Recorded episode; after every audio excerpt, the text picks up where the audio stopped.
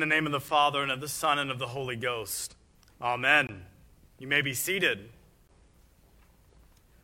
Well, we welcome you this morning to our Feast of Title, All Souls.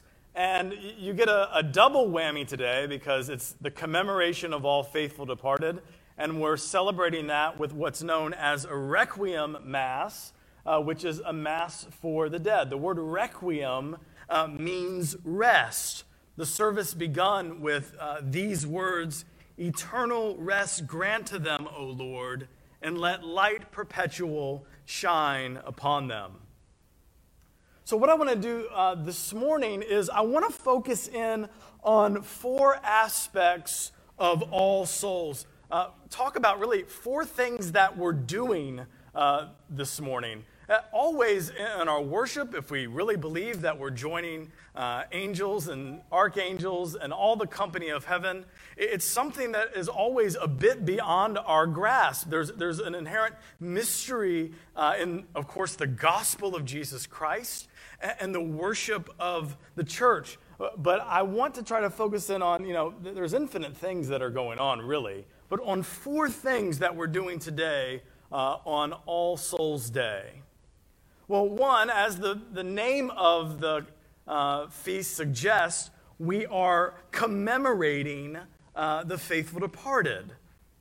Uh, two, we are commending the souls of the faithful departed to Almighty God, that in His mercy, He would purify their souls and bring them to the highest heaven, that they would attain to the beatific vision. Three, we are reminding ourselves of the truth, namely that there is more to life than the here and now. There's more to life than this present age. And finally, number four, we are anchoring ourselves in hope the hope of the resurrection of the dead and the life of the world to come. First, uh, the commemoration. Now, All Souls Day is not the same as All Saints Day. All Saints, as we learned about last week, hopefully, is for those of heroic sanctity and virtue, those known uh, throughout the church, uh, the, the dead in Christ made perfect, who stand uh, for the whole church for all time as exemplars, as worshipers, and as intercessors.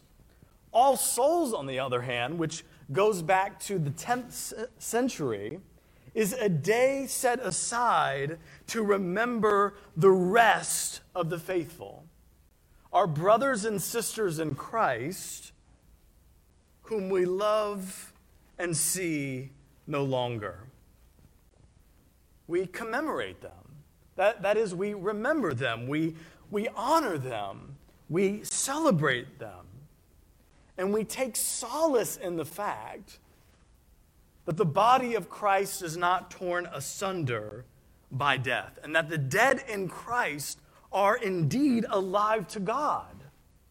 And that at the foot of the cross, before the altar, before the throne of God, we take solace in the fact that we are brought near to them and they to us, for God is the God of the living and not of the dead.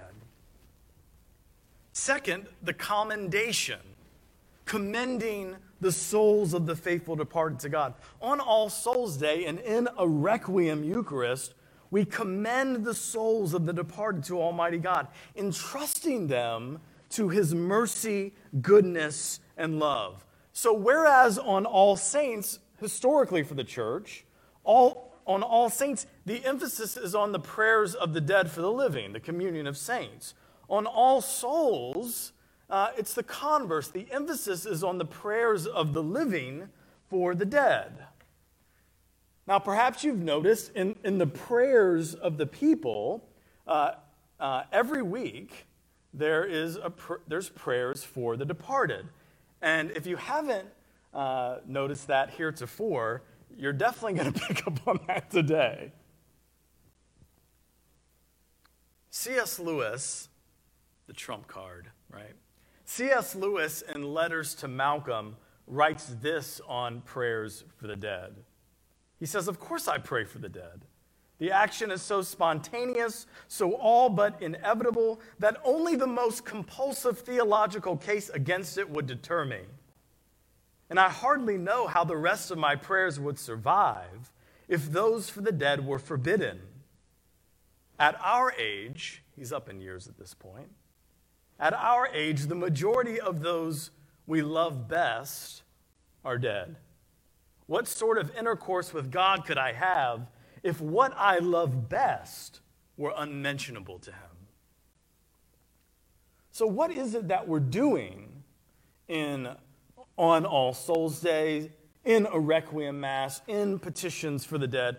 Well, at the very least, what we're doing is this. Paul, Paul says in 2 Corinthians uh, 5, verse 10, that we all must appear before the judgment seat of Christ to give an account for the deeds done in the body, whether good or evil. So, at one level, again, at the very least, what we're doing is asking God to have mercy on the departed, to, to be merciful to them on the day of judgment. If you guys want to run out and get some ice cream uh, real quick, uh, feel free. We are asking God that he would, he would purify the souls of the faithful departed and bring them to perfection that they would attain to the vision of God. Now, this isn't an argument, don't misunderstand me. This isn't an argument for a medieval purgatorial system, but it is recognizing uh, that there is such a thing as post mortem sanctification, that God has to, has to prepare us to be in his unmitigated presence. That any sort of immaturity or, or impurity uh, in our soul or imperfection, he has to bring it to us so that we can so that we can survive seeing him face to face. What does the Bible say? If we see God face to face in our present state, what does Scripture say? No one can see God and live. I try to think of it as uh, theological acclimatizing. Now, we're all at sea level. So, if we were able to, and I've been told it's possible, Bob Conway can confirm this after the service, that there have been those who have actually been able to get helicopters to the summit of Everest. It's very difficult, it's very dangerous, but if they were to take us at sea level, us Floridians, you know, we might be two or three feet. I'm, I'm up on the, this dais here, so um, I might be three feet above sea level max. If they were to take us to the top of Mount Everest and drop us off, we wouldn't last 60 seconds. Uh, I, have watched a lot of shows about this whole thing. I mean, you go and you, you live at base camp for a month, and then you go up a little higher and come back down, then a little higher and come back down. Your body has to get used to it. And so there's a, a purifying, and Paul speaks of this uh, in 1 Corinthians, th- this not a fire of judgment, but this purification of the believer. And at the last day, this transformation, corruptible putting on incorruptible, so that we can become what God has created us to be fully and finally in Christ Jesus.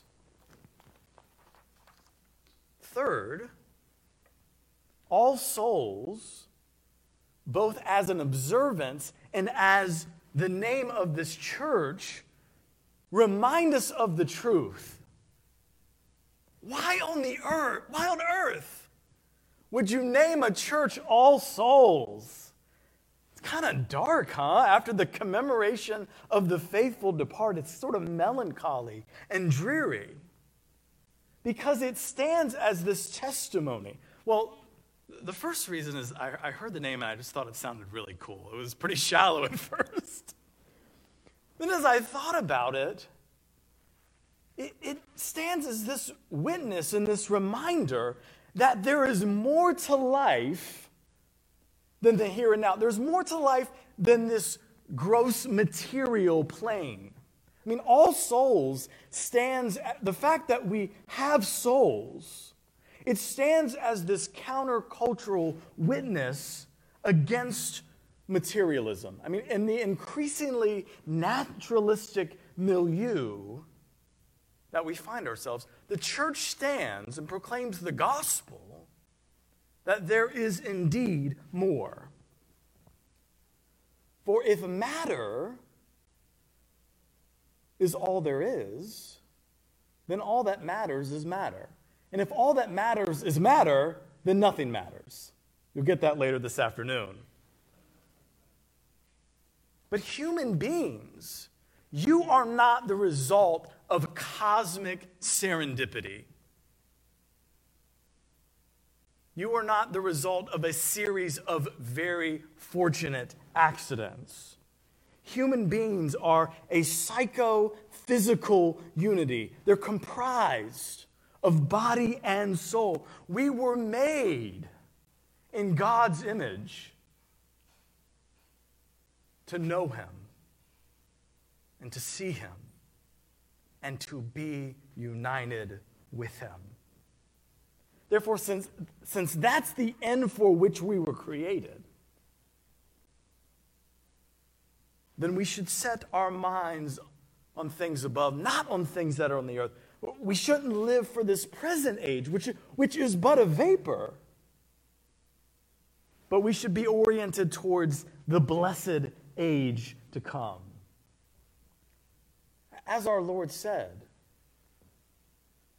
what does it profit a man if he gains the whole world and loses his soul? So it's all souls reminds us who we are and whose we are and the reason that we were created. And so we have this choice day by day. Are we going to be like the rich fool and, and look at our, our savings account? He looked at all the stuff he had. His barns were full of grain. And he said to his soul, Eat, drink, be merry. Did the Lord say to him? Thou fool, tonight your soul is required of you. Instead, we should follow the example of the mother of our Lord in, in her song, My soul doth magnify the Lord, and my spirit hath rejoiced in God my Savior. Finally, all souls and the requiem we celebrate today, it, it grounds us in hope. We, we grieve for those we've lost, but we don't grieve as those without hope. We have this hope that we will see again our brothers and sisters in Christ whom have died. In the kingdom of God, goodbye is not final. Do you know what the word goodbye means? It's a contraction. It means God be with you. And if God is with those whom we love, and they are with him, then one day we will be with them again too in the kingdom. That's our hope. And every, every um, aspect of the Christian life, uh, every Eucharist, of course, every funeral, every requiem, grounds us in the hope of the resurrection of the dead and the life of the world to come. It grounds us in that hope which has been secured by the crucified and risen Jesus, who by his death trampled down death and offers to us, not just in the hereafter, but, but right now, life in him and hope of life in the age to come. I heard a, a theologian once uh, being interviewed and talking about heaven and the, the, the hereafter, which he says is, of course, important and the hope of the resurrection. Um, but, but he said, we're, we're so interested uh, in going to heaven after we die He's like, I'm actually interested in getting to heaven before I die. And what he meant is the relevance of the gospel uh, here and now and, and walking with Jesus uh, and experiencing uh, eternal life uh, in this life, even.